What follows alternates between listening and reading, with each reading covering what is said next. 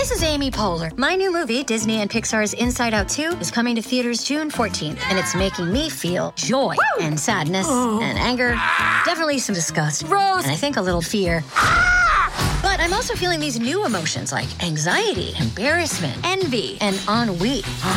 It's what you call the boredom. Okay, that one was weird. It's gonna be the feel everything movie of the summer. Disney and Pixar's Inside Out 2, rated PG. Parental guidance suggested. Only in theaters June 14. Get tickets now. This episode is brought to you by Shopify. Forget the frustration of picking commerce platforms when you switch your business to Shopify, the global commerce platform that supercharges your selling wherever you sell. With Shopify, you'll harness the same intuitive features, trusted apps, and powerful analytics used by the world's leading brands. Sign up today for your $1 per month trial period at shopify.com slash tech, all lowercase. That's shopify.com slash tech. Another day is here, and you're ready for it. What to wear? Check. Breakfast, lunch, and dinner? Check. Planning for what's next and how to save for it? That's where Bank of America can help. For your financial to-dos, Bank of America has experts ready to help get you closer to your goals. Get started at one of our local financial centers or 24-7 in our mobile banking app. Find a location near you at bankofamerica.com slash talk to us. What would you like the power to do? Mobile banking requires downloading the app and is only available for select devices. Message and data rates may apply. Bank of America and a member FDIC. Welcome to the New Books Network. Welcome to New Books and Film, a podcast series on the New Books Network. I am your host, Joel Cherney. My guest today is Luci Marzola, author of the book Engineering Hollywood Technology, Technicians, and the Science of Building the Studio System, published in 2021 by Oxford University Press. We review the importance of how films depended on various scientific processes to build the studio system in the early days of movies. Welcome, Luci Marzola. Hi, Luci. How are you? Hi, how are you? Glad to have you on the podcast. The book we're talking about is your book that came out earlier this year, Engineering Hollywood Technology, Technicians, and the Science of Building the Studio System, published by Oxford University Press. Uh, this is your first book, and as you entered, indicated early on, it came out of your your doctoral dissertation, which is not unusual for people's for academics' first books to be that way. But I found the entire topic so interesting um, that I think it was it, it was a good idea to use it that way because I think it presents really useful details. So let's let's talk about your background. Um, obviously, from the writing that you've done for articles and such, this is a topic that's been around for a while with you. But what led you into film in the first place, especially on an academic level? Um, well, I guess I started off as I think most of us do, as just a, a film buff. Um, growing up, just absorbing everything I could um, in the you know the books that were available at the local bookstore, and every film that came out, and everything that was available at the local video store. Um, and for a long time, I thought that then I wanted to make films, and I tried that for a little while, and I realized I was much more interested in in that um, uh, the studying part of it, the history of it. And so I, I went back to grad school and um, kind of found my way towards topics that interested me, questions that I was interested in answering that I felt like hadn't been answered, you know, after I've absorbed all of the, um, a lot of literature. Um, so yeah, that was kind of the, the quick version of, of the journey to, to grad school. And, um, and I was interested in, I think I started interested in this general idea of you know how films interact with the culture in the world and um, got into questions of hollywood and what you know what it was. And after having lived in los angeles i think you you have questions um, about how it all kind of came together why why it came together in the way it did. And i felt like the questions that weren't being answered by anybody else really had to had to do with infrastructure and technology. And again i think living in los angeles you really see the reality of how many people it takes to make the industry run. And I thought there was a lot that wasn't being paid attention to um, underneath the surface. And so I, I kind of it, traced it back to its origins and ended up in the silent era. That's that was going to be my next question related to it. What types of films, or what films in particular, sort of pushed you or or made you think more on this topic? I, obviously, most of what we're going to be talking about is the earlier times of of the, as you say, as we said in the title, the studio system. So that's earlier. But there's a lot of technology things that the average person or even the average film even a, pop, somebody who considers themselves to be somewhat knowledgeable about film don't really understand what was going on right at the beginning. This is not something, I mean, these days when you talk about technology, the average person thinks of CGI and those kinds of mm-hmm. things. And yet there's a lot more to it because, for example, film at the at the beginning was a, a physical medium. It had to be produced, and there's all kinds of things that you have to deal with with that aspect, and that's what you study quite a bit. So, what were some of the films that immediately jumped out at you as being kind films that you could uh, study for this? So, you know, as much as my graduate study, my study of film kind of came from my love of films, it's it kind of the irony of it is that I don't really look at individual movies very much. Um, unfortunately, I try to throw it in there where I can, you know, uh, bring up specific examples, but so much of what I'm talking about is systemic um, across the studios, across the whole industry, even outside the studios, into, you know, as you said, companies that manufacture film stock and cameras. Um, so I don't get to talk about individual films as much as I'd like. But I think part of my interest in kind of looking at that type of material um, came from you know studying these you know traditionally canonical films like Citizen Kane or the work of D.W. Griffith, and seeing references to their cinematographers, to Gregg Toland's work on and how important he was to what made Citizen Kane revolutionary um, and looking at you know Billy Bitzer's work and D.W. Griffith's work and how much you know how much of what D.W. Griffith took credit for really came from Bitzer, and I thought that kind of indicated the kind of story I was interested in, um, which was the people who actually knew how to make this stuff happen and how did they gain those skills, particularly when you look at somebody like Bitzer at a time when those skills those skills didn't exist. There was no school for him to go to. There was no training that he could get. Um, so I was really interested in those kinds of people. And cinematographers are kind of central characters um, in the book. Um, I go and I go past them as as well, but I, you know, I definitely don't talk nearly as much about films as I would like. Um, but I think again, I think it helps us understand films better when we understand the systems in which they're made. I've always found it interesting that one of the major developers of film as a medium and then eventually as an art form um, was an inventor, Edison. Now, you can talk about how much of it is his actual work and how much of it is other people's, but we know he was uh, he came in as, as a technology, you know, as a technician, more so than an artist. And so, right from the beginning, um, this whole thing, and I think um, so much of what you talk about comes with the fact that early on, the people who were starting the studios or starting doing act- the actual work figured out they had to figure out how to get this technology done well because otherwise whatever they were doing just wasn't going to be uh, enough. Yeah and edison's an interesting figure. He kind of he's around a little bit still in the period i look at but mostly it's um, he's in the earlier period. And i think the work of, of people like charlie musser is really um, highlighted how it was really more the company Edison than the man himself. And I think that again points to how history is so often written as this sort of great man narrative. And when we look past it, we see that there's um, you know people like W.K.L. Dickson who really did the the work in Edison's lab to make um, motion pictures, and then later um, Edwin Porter, who was really the innovative cameraman, who you know really in some ways is the first director in a lot of ways. Um, in terms of moving past just being a, somebody who's behind the camera shooting to kind of thinking about story. Um, and but that company is is combined filmmaking and and technology. And that in the period i'm looking at we see these two these two sides of the industry have completely separated. So as we get into the the um, later silent era that i'm looking at you have the technology companies. Edison's not really involved so much anymore but kodak and the like um, are on the East Coast and they're kind of making these tools for um, for production for lots of other things, right? Kodak's making a lot more money on their brownie cameras for everyday people than they are on uh, the film stock for the movie producers who are largely in Los Angeles by 1915, um, and they don't really talk to each other very much. And that's a big part of where my story starts is where you have this kind of complete separation between those who make tools and those who make movies.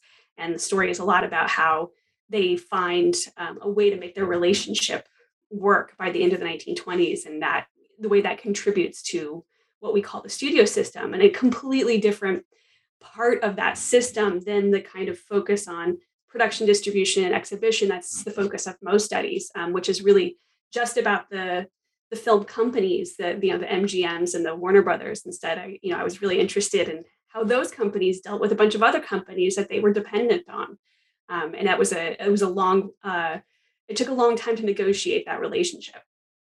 Even today if you sit along sit around long enough and uh, watching movie trailer uh, credits you will see company names that have been around for a long long time with a lot of and then of course the other thing and you talk about this right at the beginning is these societies and uh, organizations that were built up around these various professions such as ASC and others where the folks that were actually doing this work and developing how to do the work were working together, joining with each other to figure out how to better understand what they do and eventually make it into an actual profession with training and everything else like that. Yeah, no, I think trade organizations, they're not the most like exciting, glamorous part of uh, movie making, but they really were key to um, pulling together the system that I, as I saw it. So um, the Society of Motion Picture Engineers, um, the American Society of Cinematographers, and then the Academy of Motion Picture Arts and Sciences, um, which was doing a lot more work in this realm during the late 20s and early 30s than it was doing the awards and, and the museum, which just opened, um, which is that how we see it today. But this kind of infrastructural kind of uh, behind the scenes work to get all the studios to work together and get the studios to work with um, the technology companies was a big part of what all three of those organizations were doing in this period. Um, this kind of um, on the side kind of work that was outside of the, the labor of filmmaking itself, but that allowed it to operate as smoothly as it did during the classical era. And of course, those kind of organizations, the trade organizations, are still in existence. Mm-hmm. ASC still shows up next to most cinematographer names, and in, mm-hmm. and then there's the editor, the editing uh, trade organization, and so on and so forth. So it's not unusual to see these things. Um, let's start talking a little bit more about the book. Uh, we start right from the introduction because most people, when they write an introduction to a book, want to come up with an example or a illustration to show uh, how they uh, want to talk about their topic. And so, right at the beginning, you have a, a situ- you, you discuss how uh, a man, Joseph Dubray, um, attended a, a, a, something, and it helped very well to sort of introduce what you're trying to say. So, who was he, and how is he important to the beginnings of your story? Uh, Joseph Dubray was somebody I encountered really early in my research, um, who I, I just found to be a really interesting figure. Who he was a member of the ASC, he was a cinematographer. Uh, you know, I couldn't name one of his credits. He's not, um, you know, important in terms of aesthetics, um, in terms of major films that he worked on, but he was really important to the ASC um, in terms of uh, he was one of the very earliest members. He'd been around for a long time. He was he was French. Uh, he'd started at Pathé and made his way over to Hollywood um, after World War One, and he um, you know helped found the ASC. He wrote really early articles for American Cinematographer, really trumping up um, their role as artists um, and their creative role on the set, um, which I think they were really establishing during that time. And uh, Patrick Keating talks a lot about that in his work. Um, and then later in his career, though, in the in the, in the later 20s, he really uh, kind of moved towards the engineering side of the industry, and you know was really central in a lot of the the kind of technical um, organizational um, work, the Mazda tests, um, which we can talk about later. But um, uh, that were happening at that time. And he wrote a lot, American cinematographer. He advocated on behalf of the role of cinematographers in Hollywood. Um, and in the example that I opened with, he actually goes on this tour um, where he goes to a bunch of different um, companies that made tools for Hollywood and kind of advocates that the people that they should talk to, and this is he goes to Bausch and Lomb and he goes to um, uh, GE and Kodak and all these places. And he says the people who actually work with these tools on the set are the cinematographers, where a lot of them not knowing how filmmaking worked, just assumed the director, who's already kind of, um, you know, got this public status as the person who's making movies, um, was the person they should talk to, and the producers, of course. Um, but you know, he he was kind of advocating on behalf of cinematographers and giving speeches in front of engineering societies, talking about the engineering that was involved in filmmaking um, in terms of visual effects, camera work, and the like. Um, and uh, and he kind of has this great uh, he's this great character who sort of weaves through the history in this period and um, he ends up working for for bell and howell the camera company he has a perforation named after him um, but if you you know don't study that stuff you would never know him right he's not famous for his cinematography work really much more so for this work he did behind the scenes so i thought he was a really um, a, a really good example of the kinds of people that i was interested in because one of the things you, you you know your point right from the beginning is this isn't meant to be a, a, study of technology and how it got better and better over time. It's more of a matter of how it happened in the first place.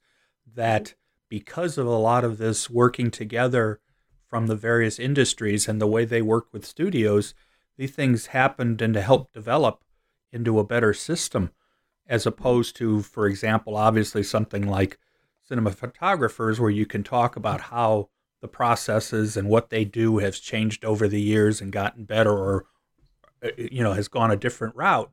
Where in this case what we're really talking about is the fact that um, all of these folks in various industries uh, the studios used them and helped and assisted were assisted by them to put together a, a system of movie making that many aspects are still in existence today Absolutely. And I think that was a key a- approach I had. I thought when I started having an interest in, in technology, like I said, it came from an interest in how Hollywood becomes Hollywood, not from a I want to study a particular tool. Because when I did look at a lot of histories of technology, um, they kind of had this technological determinism where you know these new tools would appear and they would often use that terminology and then this was introduced or this was and it just kind of seems to come out of nowhere um, and then change style. And that was kind of the the main reason people looked at technology. Um, and I kind of, you know, looking at the model that um, Bordwell, Staiger, and Thompson had kind of given in classical Hollywood cinema, thinking more about how technology works in the system. I was, I wanted to know how it got there in the first place, right? How did it appear in the studios, and why do certain tools, you know, get tried out and thrown out while others become ubiquitous across the industry? How did the communication happen across the industry? Um, so less interested in sort of the innovation of the technology itself and more about how the technology worked within the system. So seeing it as um, a maintenance of a system versus an innovation, which is a, a, really vital part of technology studies. When I kind of I started looking into the more general history of technology field, there's this group called the maintainers, um, who I, I, you know, went to one of their first meetings, and I was like, these are my people. Like, the, you know, this idea that it's not all about innovation. So much of how society works and industries work is is maintenance and um, and this sharing of, of knowledge. I know that's that's the key is that many of these industries, or probably most of them, were already doing different other things mm-hmm. that weren't necessarily film related, but like you know you use what you already know to develop new processes and new concepts so it's I'm sure that that's pretty much most of these companies that they worked with were already in existence. It's mm-hmm. just uh, either the company branched out into more of these things or the company already was doing something similar and therefore were able to be helpful to the motion picture industry. Absolutely. We'd already seen that in studies of the coming of sound. You know, Donald Crafton's The Talkies, he talks about how um, you know, Western Electric, AT&T. These are not companies that existed to make talkies, right? They were companies that existed for communication technologies. And when they were looking for other ways to monetize those technologies, they, you know, turn to the film industry and the idea of synchronization, adding synchronization to amplification and recording. Um, and you see these things in other industries. So um, one of my first things I published was on DuPont. Um, and that's in the first chapter of the book as well. And, and why a company like DuPont that we think of as a chemical company, and back then was really more of a munitions company. Um, why do they make film stock? Um, and it's because the, the, the main material for making film stock is nitrocellulose, which is also smokeless gunpowder. Um, and after World War One, they needed something to do with their their smokeless gunpowder nitrocellulose um, factories.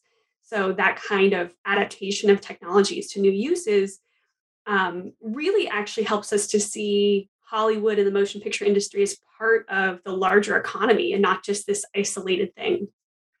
And of course, the depressing thing is it's that particular item that has led to the problem with so many films that we no longer have because mm-hmm. as since it's possibly since it's made out of the same ingredients as gunpowder, it also is very unstable and unfortunately many of the uh, older films that we only have a small portion of, of what was originally made because it just died away, so to speak. Mm-hmm. Absolutely. So let's go ahead and start with the book then.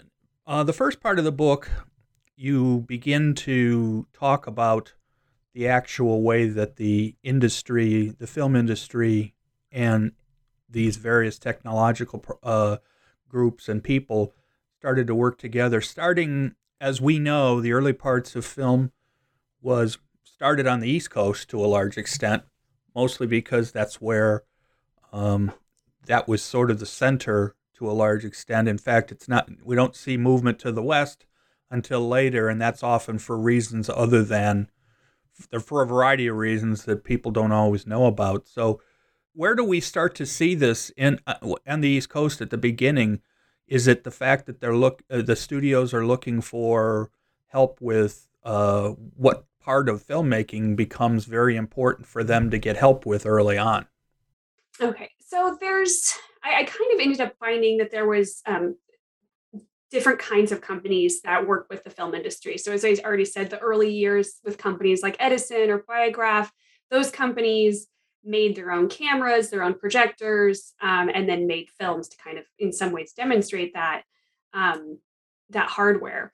Um, and we see by the time we get through the transitional era, we've moved to narrative, we have the Nickelodeons, it's a more established industry. We start to see more separation that as we see exhibitors going into production, um, so all the people who would become the moguls like Laemmle and um, the like, that they um, they're not technology makers, um, and so they are kind of looking to third parties for their tools. So we start to see an economy growing up around that. Um, uh, and and we see two different kinds of companies and that's kind of my chapter one and chapter two is chapter one is about big tech companies who happen to make tools for for filmmaking. And i put kodak in that um, because they do make so much more money on their still photography and their and their um, tools and um, film stock for for the amateur market um, because it's just a much much bigger market compared to the few hundred um, film producers um, but also companies like GE as lighting becomes more important in the late 19 teens um, and Westinghouse as well. Uh, but we see those kind of major corporations kind of see this ancillary market for particular tools they have. And then on the other end, and on uh, chapter two, I talk about small companies whose entire uh, business is the film industry. And the first really significant sector of that is film labs. Um, so film labs became a more specialized um, sector at first we see that people who have studios have film labs and we definitely see that that continues but we also see the growth of independent lab work um, as they see there's a, a issues of quality um, during this period particularly during world war one once they could no longer get chemicals from germany. We see that there's uh, issues of quality control that allow for this um, small market. Um, and in general world war one really cuts off a lot of technology and raw materials from europe and allows for that growth of, uh, of domestic technology companies. But labs and companies like that, and then Technicolor's founded around the same time as a more specialized kind of lab. Um, those companies really build themselves completely around the studios and catering to their desires. And that's true of people who make specialized tripods, who make wind machines, um, things that just aren't really used outside of film production we tend to not even, when, when you think about it, uh, still ph- photography had been around for quite a while before moving films started. So many of those industries had probably been very long in business at the point where which uh, film as a the moving pictures became important and started to develop into actual uh, an actual c- companies as opposed to uh, just being tests or, or ideas that were people were working on. Same way with sound, although obviously we know in silence the sounds wouldn't come along and be put together until much later. But obviously uh, they were working on it, or it was something mm-hmm. that becomes important. So at the beginning, then, this community of engineers, which is, of course, the beginning of the title of your first chapter, uh, we, you, you say there's some cooperation and then there's some competition in order to uh, to put this together. What? Let's talk about those two things because obviously some organizations and some people work together more than others. So, where do we start to see cooperation, particularly as it relates to different studios? Um, well, that you know, the first chapter is really more about that among the engineer, the engineers, particularly in the Society of Motion Picture Engineers. Okay, and, so it was interior cooperation that yeah. we're talking about. Got it. Yeah, and then the second half of the book is about how they work with the studios. But just to start with those um, tech companies, uh, no, no. Uh, well, the, the is originally started by sort of more independent inventor types, which is you know who you see early in the film industry. Um, and it's really um, in the very late teens that you start to see these bigger companies like GE and Kodak um, joining the organization. And it was a way for them to kind of um, have a dialogue with other companies making tools for motion pictures because there really wasn't this is not a community prior to that right? Why would a person at ge have any contact with a person at kodak? They're very different companies. Um, and they were you know parts of different kinds of societies. You know ge people would have been in the illuminating engineering society um, whereas kodak employees would be in photographic societies. Um, so the motion picture society motion picture engineers was a way to bring these people from really different kinds of technology companies together around the fact that they're all making tools for motion pictures. And they seem really content to kind of create that community um, for about a decade. Um, and you know there's a sharing of information that happens so again um, among you know westinghouse and ge engineers even though they're competition um, trade trade organizations served these purposes where they could benefit from mutually sharing information. Um, and there's always this line between that which is mutually beneficial and that which actually in you know um, gets in the way of competition. So there's always and we see this really um, in the endeavors that when we get into Hollywood and the Academy's endeavors, they're really, really careful about the, that kind of that line between what's competitive and what is what benefits everybody. Um, so we have that community um, in on the East Coast between all of these different engineers and different kinds of businesses who are all making tools for uh, motion picture production, and they're basically not talking to anybody in production itself. Um, if they do, they usually have one talk at every meeting. They meet twice a year. And at each meeting, they have one talk from somebody who's kind of from the production side. And it was probably somebody from a New York studio, um, or maybe somebody who kind of had left the business and was teaching or something. Um, and they were kind of content with this and sort of ignoring Los Angeles. You know, part of this is logistical. It's really difficult to travel to Los Angeles or, or to the East Coast from Los Angeles um, by train at this time. Um, but there's also a kind of snobbery, I think, uh, about the people in Los Angeles, not seeing them as as engineers, not seeing them as technical, um, not seeing their input as important. Um, in part because Los Angeles didn't wasn't an industrial center, um, and because the business wasn't serious. Um, and what you see is by the late by the mid 20s, they realize that this attitude is going to make them obsolete at some point um, because Hollywood is gaining a lot of economic power at this time. Wall Street's investing in them. Um, it's just the studios are getting bigger and bigger, and they realize that they, if they want to maintain relevance, that they have to start working with Hollywood. Do you have information or ideas or specifics about some of the initial um, things these people work together on? What uh, particular aspects that would eventually be of value to to the studios and to Hollywood, not just Hollywood, but to the mo- make, movie making? Yeah, I mean, it, it really takes off around 1926, um, 1927. Um, and sound is kind of a specter in the background of this, but it's sort of experimental. Uh, really, it's around improvements in film stock and in lighting equipment. Um, so the introduction of uh, panchromatic film stock and the introduction of incandescent lighting um, which are sort of two technologies that have been around for a little bit that Hollywood's been interested in, but that these companies had kind of kept away from from Hollywood because they were content to kind of keep sending the same material. Like, no, this works. The orthochromatic film stock's easier easier for us to make, so you're going to use that, even though it has a lot of limitations for production. It's difficult to shoot outdoors because the sky turns white. Um, it's difficult to shoot faces properly. That's why the actors had to wear so much makeup. Um, and you don't get a, um, a large variety of shades of gray because it renders colors um, in more absolute ways that create this higher contrast kind of image. So it really um, takes um, competition, like for instance, when DuPont comes into making film stock that Kodak finally decides to uh, to advertise and make readily available the panchromatic film stock as a competitive element um, because of DuPont's entrance into the film industry, which of course they did not because they wanted to compete with Kodak, but because they needed a way to use these nitrocellulose um, factories that they had. Um, so you can see how these uh, business decisions that are made for other reasons have this huge effect ultimately on how the industry works and also on aesthetics, where we get this much more varied and higher quality film stock and therefore look to films after 1927 because of that introduction of panchromatic film stock, um, which again, it doesn't just just appear, and it's not because um, filmmakers just discovered it; they'd known about it for a long time. It just the company wasn't making it available to them until they had a reason to. Yeah, I know sometimes watching older films, silence especially, it's hard to really tell that there might have been improvements from one film to the next, but that's not because of the film themselves. It's because of the way we're seeing them now, because most of them are in such terrible condition, or often in terrible condition that we don't always see um, them as well uh, as we would want to because they just didn't make it that long. And so some of these changes, the improvements,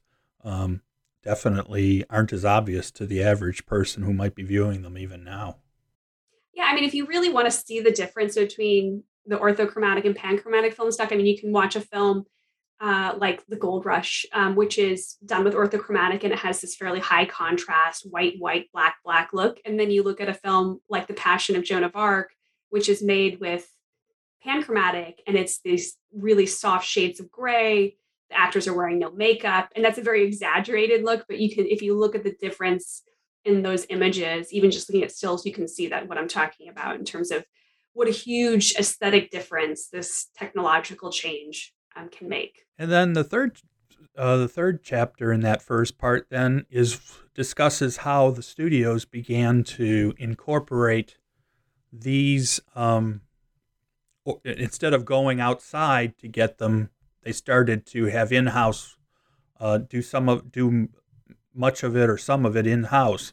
When did we start to see that happening as far as the major studios are concerned? Yeah, yeah. That first section is kind of it's structured to get closer and closer. So we start with these big companies in the East Coast. In the second chapter, it's about these little companies like the labs and Technicolor who build this kind of network right around the studios and kind of really help to make Hollywood the center of the film industry, um, the, the actual suburb of Hollywood.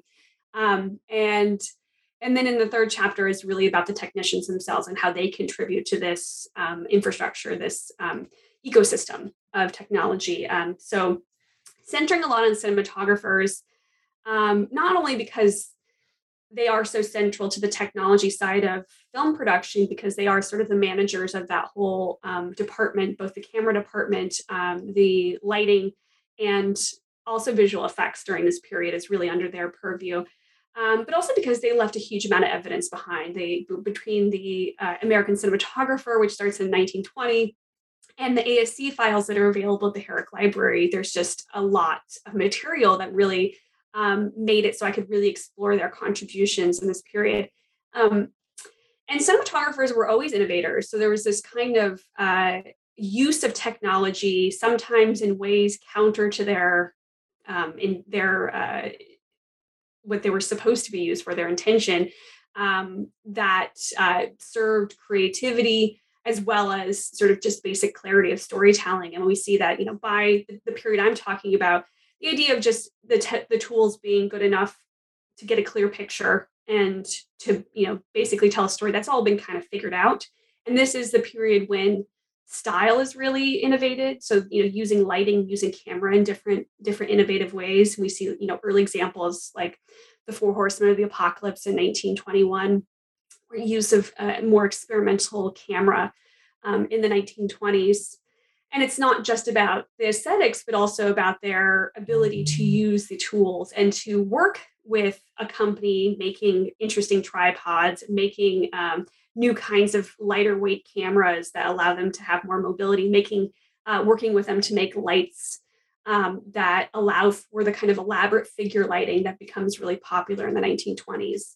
Um, so their work and also their ability to advocate for themselves as the people on set who are doing this work and who are important to making production happen, which also kind of uh, gets into issues of labor and um, unionization, which I touch on but don't center because during this period there was a there was a sense that unionization wasn't the way to do this, that it was going to be through advocating for themselves as artists and as engineers more so um, than thinking of themselves as labor. And it's really at the end of this period in the late 20s and early 30s that they realized that the labor part also needs to come along with those other parts. Um, but there were these efforts to kind of position themselves as as engineers without maybe using the word, but I saw a really distinct parallel with the history of engineers um, and the way that they kind of um, the idea of an engineer is really about esoteric knowledge. It's like we know things that you don't, right? The cinematographers knew how to do things that their the directors didn't, and that the producers certainly didn't know, and that they were dependent on them for that reason. Your brain needs support, and new OLLY Brainy Chews are a delightful way to take care of your cognitive health. Made with scientifically backed ingredients like Thai ginger, L-theanine, and caffeine, Brainy Chews support healthy brain function and help you find your focus, stay chill, or get energized. Be kind to your mind and get these nootropic chews at olly.com. That's O L L Y.com. These statements have not been evaluated by the Food and Drug Administration. This product is not intended to diagnose, treat, cure, or prevent any disease. At Evernorth Health Services, we believe costs shouldn't get in the way of life changing care, and we're doing everything in our power to make it possible. Behavioral health solutions that also keep your projections at their best? It's possible.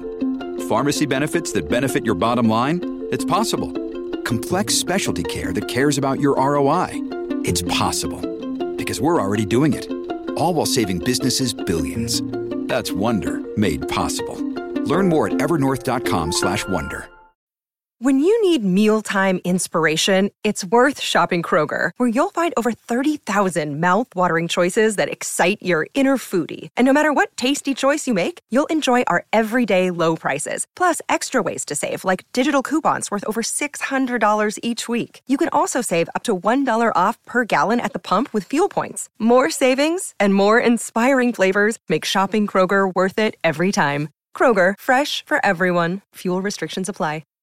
I guess that's part of my question. Then, it, it, obviously, these things that were going on and bringing in these people and the various technological advances that were going on, how did they get the um, acceptance in the industry? Did especially when I'm going to guess some of these things ended up costing more money, and we know businesses they they want what they want, but they want it as cheaply as possible, or at least they tend to act that way. So how were it, how did they get accepted, or or, or did mm-hmm.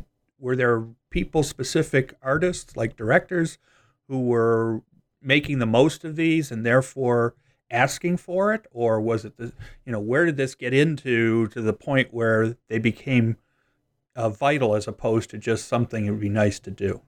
Yeah, it's a long process, I think. Um, in terms of the specific tools, so for instance, with the panchromatic film stock, that was a really easy transition because it um, essentially, when Kodak introduced it um, in a more commercial, you know, readily available way in 1926, they basically made it cost about the same as orthochromatic and very quickly made it the same price. And so for the studios, they're not looking at the line items on the film stock very closely, right? That's the cinematographers making requests likely directly to the um, the studio managers, um, and so that's they didn't really care, right? Um, as long as it sort of doesn't affect the overall budget. Um, incandescent lighting was did cause um, some extra expense because the lamp housings were different. So all those lamps that they had um, had to be replaced. They had to buy hundreds of new lamp housings for the incandescent lights. And that's why you see a little bit more effort had to be put around that. And that's the Mazda test, which is chapter four of the book is all about um, that effort. And that comes at a time when the studio bosses are interested in presenting themselves as more akin to major companies like GE and um, Kodak and the like. Um, and so by having a, a massive science, scientific experiment and making a lot of press around it, um, it could help to justify that cost of, of switching or just introducing incandescent lights. As I say, they, they never actually switched, they just introduced them, and arc lights quickly got better. And so they were using both of them. Um, but um, the, it's kind of a timing thing. I don't know if the introduction of incandescent lights would have been so dramatic had it not been at this time when the studios were interested in that kind of large scale investment. Um, and then, of course, when it comes to sound, that's imposed from the top. Um, it, the, the technicians were not asking for that. Um, in fact, they were not particularly happy about it, and they had to deal with the ramifications of that decision from the top. That's true because as anybody who's looked at the introduction of sound, of course, one of the big technological issues, the, it's great, quote unquote, as great sound was, it created whole new issues related to suddenly everybody could hear the cameras, everybody can hear all kinds of, of sound that needs to be figured. You need to figure out new ways to do it. Um, was there signs that uh, because of the cooperation or the fact that these were being these changes were being done pretty much for, uh, throughout. That helped to, to have the cost start to come down. The more you do something, in theory, the mm-hmm. cheaper it becomes. Do we see that that uh, the costs, even though there was an initial outlay, that it ends up being less of a financial issue than you might think? That was always the, the the technician's argument was that kind of more investment in our end of the of the industry is going to actually save you money. So there's these austerity um, calls in 1927 um, when there's a little bit of a dip, anytime there's a little bit of a dip in the box office, this you know the studio heads kind of try to use that as an excuse to cut salaries, and they were talking about cutting salaries across the board. Um, and as we know, the, the, salaries of stars are not in the same realm as this, as the uh, salaries of below the line workers, technicians, and the like.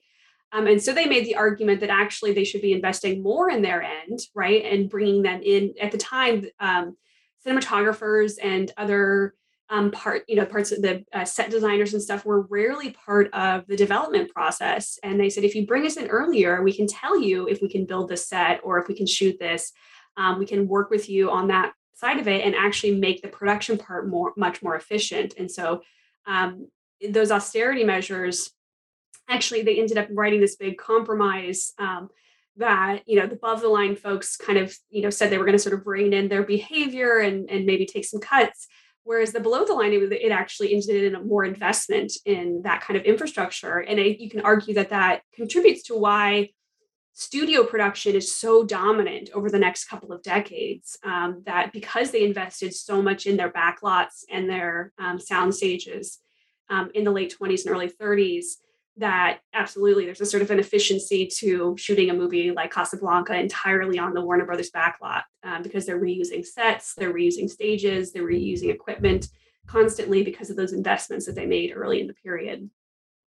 So let's get farther into that with the second part of the book. Part two is subtitled The Science of the Studio System. And you've mentioned the Mazda test more than once. So let's mm-hmm. test, let's get into it more because that's basically one of your main uh, dis- parts of chapter four is to discuss these. Obviously, if I hear a word Mazda, I'm thinking the automobile, but obviously that's not what we're talking about here. What were the Mazda tests and how did they you, in the in that chapter title you you call it the first scientific endeavor in Hollywood, uh, and it's related to trade collaboration. So obviously this was something that was done that they wanted to come up with something that would be of value to the entire industry. And mm-hmm. so, what was the what were the Mazda tests? Um, so the uh, Mazda Mazda was the GE's term for their incandescent lights, um, and Um, so they were they went by different names. They called them Inkies, like short for incandescents. They called them Mazdas, um, tungstens. Um, but it was basically a new kind of lighting that was warmer and actually worked better with panchromatic film stock, which was um, captured the warmer side of the spectrum better. Um, so, kind of on a technological level, it's this very simple thing. It's the same light bulbs we put in our houses, right? Incandescent lights. Um, but uh, what it really was about was collaboration. So, this the, by this point, we'd had this period of you know about 10 years from 1915 1925 ish where the technology side of the business and in Hollywood are completely separated. They send letters occasionally, but they basically have very little contact.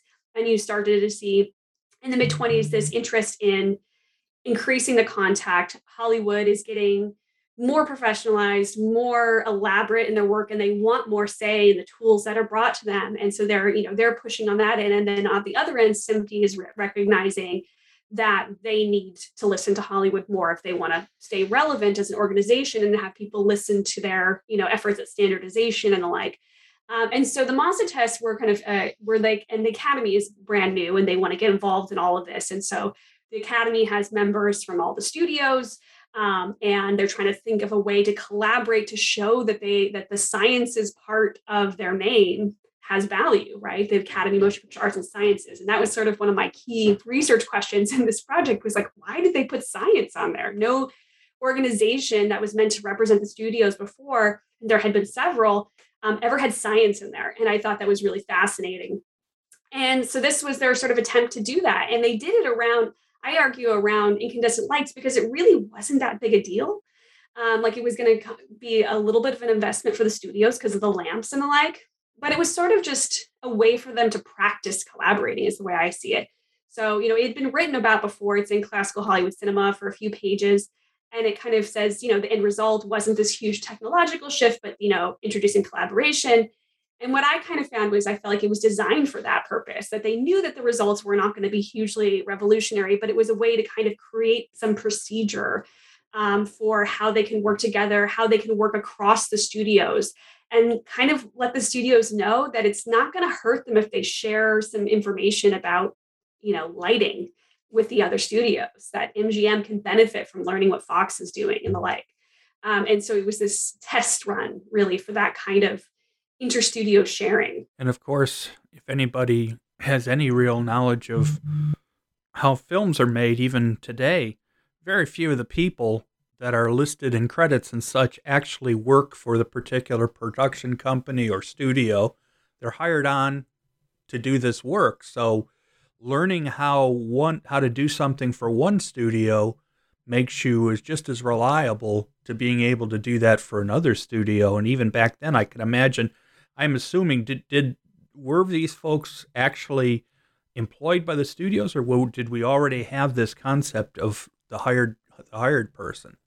freelance work. Um, no, they were they were um, employees of the studio, like the stars were back then. Um, they were less likely to be under the kind of long-term, you know, seven-year contracts that talent were. But you did start to see that during this period more, particularly with the the um, as like as I like this sort of top rung, the sort of between the line people like cinematographers, the heads of departments. Those folks were more likely to be under a long-term contract. Um, that included an invention clause that basically said any tools that they invented um, while in employ would belong to the studio and that's why you know things like cinemascope in the 50s are you know made by the studio not by the, the people who work there even though obviously they're made by the people who work there because but they had these contracts that said it belonged to the studio um, but yeah i mean it's very you know most people did work long term for one studio. You, you in the 20s, there's a lot of moving around. Um, cinematographers jumped from place to place and were hired project by project. By the end of the 20s, you're starting to see this much more long term um, employment, and you see people who you know run a department um, for decades. So then, um, in chapter five, you talk about how these technical how technical education becomes so important because obviously as things continue to change as there are, are improvements in various areas it's a matter of making sure that as a group you can come up with people who understand it and of course chapter five is where you talk also as an example of what happened when sound is introduced and what has to be done and how once again it takes some collaboration and learning as a group to figure out how to make some of the changes. I mean, I know I mentioned the sound of cameras, but what other kinds of issues were going on with the with the uh, uh, introduction of sound that needed these technical uh, changes? Yeah, so a big part of my kind of uh, the a big issue I had coming into this project was so many people have written about the coming of sound, and I didn't want to write another book about the coming of sound. Um, but I, what I did want to do was connect the silent era and the sound era because I feel like they're written about as separate things so often, unless it's a book about the coming of sound. So I wanted to bridge that and talk about how the things that were happening in the silent era really make the sound era. Um, and so when I came to talking about the transition, what it became about was how all of these things that they had done, the Mazda tests, um, this establishment of these trade organizations in the 20s really informed how that transition went. And I was really more focused on how it had these rippling effects. So, as you said, sounds of cameras, the set acoustics, um, the uh, aspect ratio of prints, once you kind of have to squeeze in the soundtrack on the side. So all those kinds of things. Um, not to mention, and, and just you know, the development of that concept of how mm-hmm. you of how you're going to synchronize the sound and how it's going to be produced. Absolutely, yeah. So I kind of focus less on the sound technology itself because I feel like that's been done so well um, by you know uh, James Lastra and and Donald Crafton and Rick Altman. Um, like that's that's been done, and I wanted to kind of tell another part of the story, which is how do these people who've already been working in the system for so long deal with this and make it work? And I, I, ultimately think that it kind of adds to the narrative they have, which is I think part of the reason why the transition is relatively smooth, with this major transformation of the entire um, production process, the business, um, the industry. Um, was because of this work that they had done and because the work this collaborative work that they'd already gotten started they were able to take the model that they had built around things like the Mazda test and do similar things with um, trying to control and regain the quality of production that they had before. Because that was a big part of the issue was there was a clear quality drop when sound came around. The, the camera wasn't you, you think about the dynamic camera of a sunrise or wings and how beautiful those films are and how you know the camera is just so fabulous. And then you look at you know broadway melody and even the jazz singer and you're like it's just not even the same. Um, and how do you get that return of the camera? And it's because of these people working really hard to bring the quality back up realizing more than the producers realized i think that once the novelty of sound wore off people would stop going to see these talkies if the quality did not improve and that became the argument for collaboration for what the academy was doing and for the power of people like cinematographers and visual effects people and even sound people within the system is that we are the ones who can make this work um, long term and not just as a novelty. And then, um, of course, in the final chapter, you discuss the academy itself. Um, and it's you mentioned it a few minutes ago about the concept of why does the uh, uh, Academy of Motion Pictures Arts and Sciences why is that science is there and yet as we've been t- talking about, science is part of it. The you know the arts are one part of it, but then the sciences are just as important, so they should be listed there. And it's every year we have the Academy Awards, and they often have these separate uh, organi- You know, each of the various organizations often do their own awards, and then sometimes there's all these technical awards that the average person, even nowadays, probably wonders, you know, what's this all about or what. But uh, how did the uh, the technical bureau within the academy work to help the process along for the studios? Um, well, I think it's a huge contribution that I think um, is kind is is sort of invisible, and it kind of was in, in some ways meant to be somewhat invisible. It wasn't glamorous. It wasn't. They weren't dealing with exciting things like they were dealing with things like set acoustics um, and which blimps and blankets were best at dampening the sound of cameras, things like that um, that were really important to get the quality of the industry back up, um, but not they're not sellable technologies, right? You're not going to market uh, a movie based on how quiet the sets are. Like you're going to do it on the sound, and if you're using Technicolor, those are technologies you can market. Um, and so a lot of what they did was this kind of um, work that would give them credibility within the industry, with the companies involved in SMPI, um, but uh, that was not necessarily for the public. Um, so I think that's a big part of what the academy is contributing and helps to legitimize the academy as something of value which you know we know a big part of why the academy was founded was to stave off labor organization and by giving this means of power to not just the above the line writers directors and producers or writers directors and actors but also to these sort of more elite below the line workers the, the department heads as i've said um, that were also members in the technicians branch they kind of gave them an outlet for power um, within their sector, right? It was a kind of, it's an interesting way of kind of giving this limited means of power um, that helps the industry, helps them recognize the value of working together.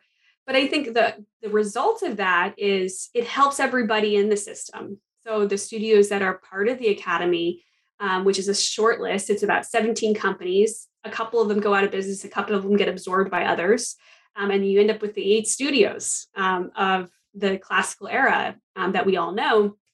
And they're sharing this knowledge with each other, and no one else can get that. So, when you, I think it really helps also to explain when we look at the films that are made outside of that system. So, for the race films industry, Oscar Micheaux's work, he doesn't have access to the people in that system. He doesn't have access to their information about set acoustics and silencing cameras. He doesn't have access to these professionalized technicians that are going through the Academy Sound School.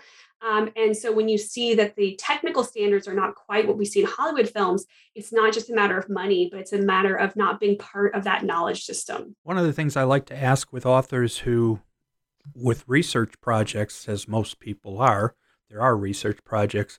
What kind of, obviously, you've already mentioned it briefly, but what kind of source materials were you able to find to help you with the research? Um, you mentioned files not only from that were in various places in Los Angeles, but some of the some of the companies themselves as well.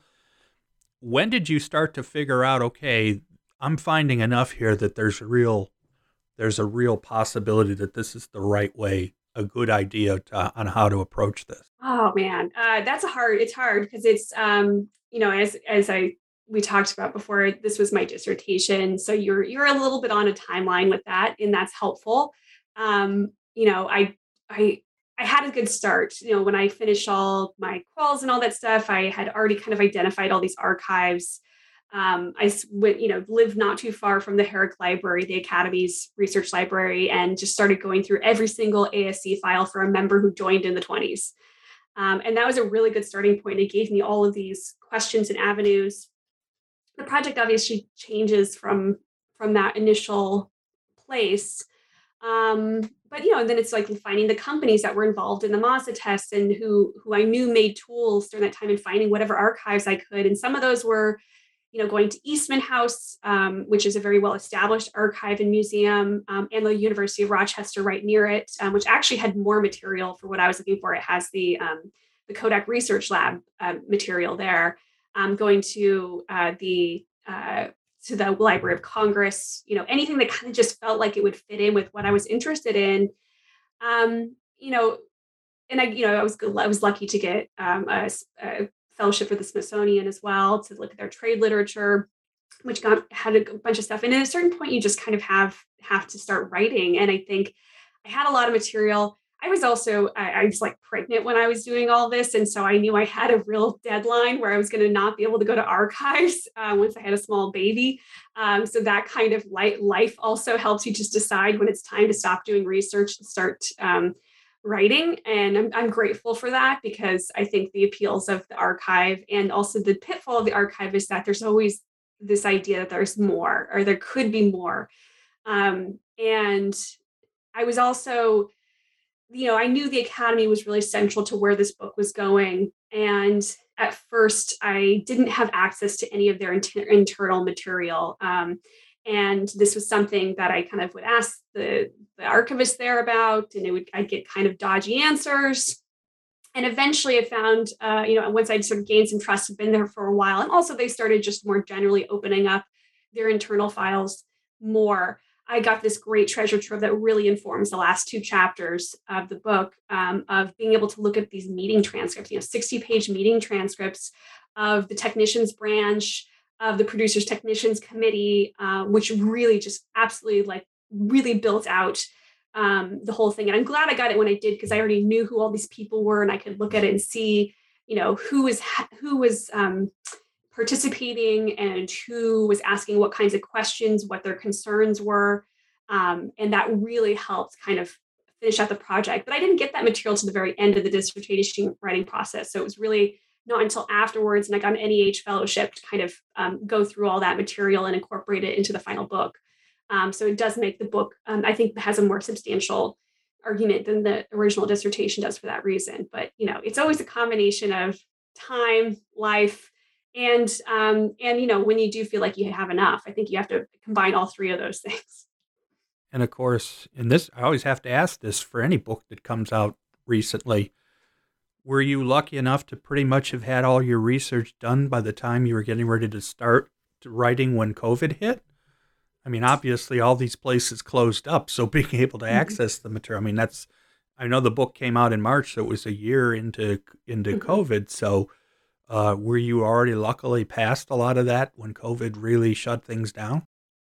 Yeah, thankfully, this book, uh, the research of this book had was done. Uh, I want to say like maybe a year before that. So I was really in the revision process. Um, so I right, you know, right when things shut down, I was doing, I was finishing revisions to send out for the full peer review. So I was kind of more in that side of the process. So thankfully, there was no, um, there was not much need for additional research. There was a few things I was able to access online, thankfully. Um, but yeah, no, I was I was lucky in this case. It's not been as good for the the projects coming after, but it's it was uh, for this project I was lucky. I was going to ask you, are you able to use a lot of the material that you've developed and found for this for this book as part of your teaching?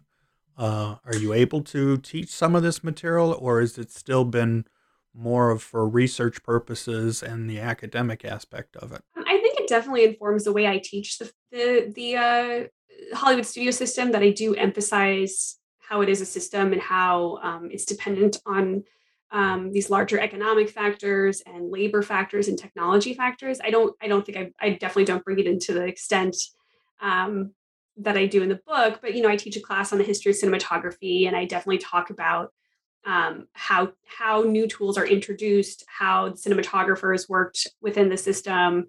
Um, you know, talk about panchromatic film stock because it has this huge effect on aesthetics. Um, so yeah, the, I think some some of it comes in, but no, you know, definitely not. I'm not I'm not assigning this book. Are you continuing to do work on this, or are you starting to say, okay, it's time to move on? I mean, I've spent a large amount of my early career and academic life, early academic life, on this as a concept, or do you still feel like there's a lot more that you can mine within it? I mean, I couple projects that are sort of stemming out of it. So uh, one is on the Akeley camera, um, which is this really unique and interesting camera that just I, I've had a bunch of research on it, and it didn't really fit in with the story I was telling about um, more infrastructural and, and systemic um, issues. So I have a bunch of research on Akeley. I, his papers were at the University of Rochester, and he kind of popped uh, the the camera popped up in lots of different places. So I have a bunch of stuff, and I I'm trying to develop that into a full book project on this camera and how it was used in. It was developed for safari work, and then it was used um, for the earliest sports photography, car racing, and uh, horse racing, and football, and uh, was used in World War One and then was used for the aerial films in Hollywood, like Wings and Hell's Angels and such. Um, so I think it's this really interesting tool that kind of you know emphasizes mobility and speed. And again, didn't fit into this project, but that kind of I, I want to keep developing that research.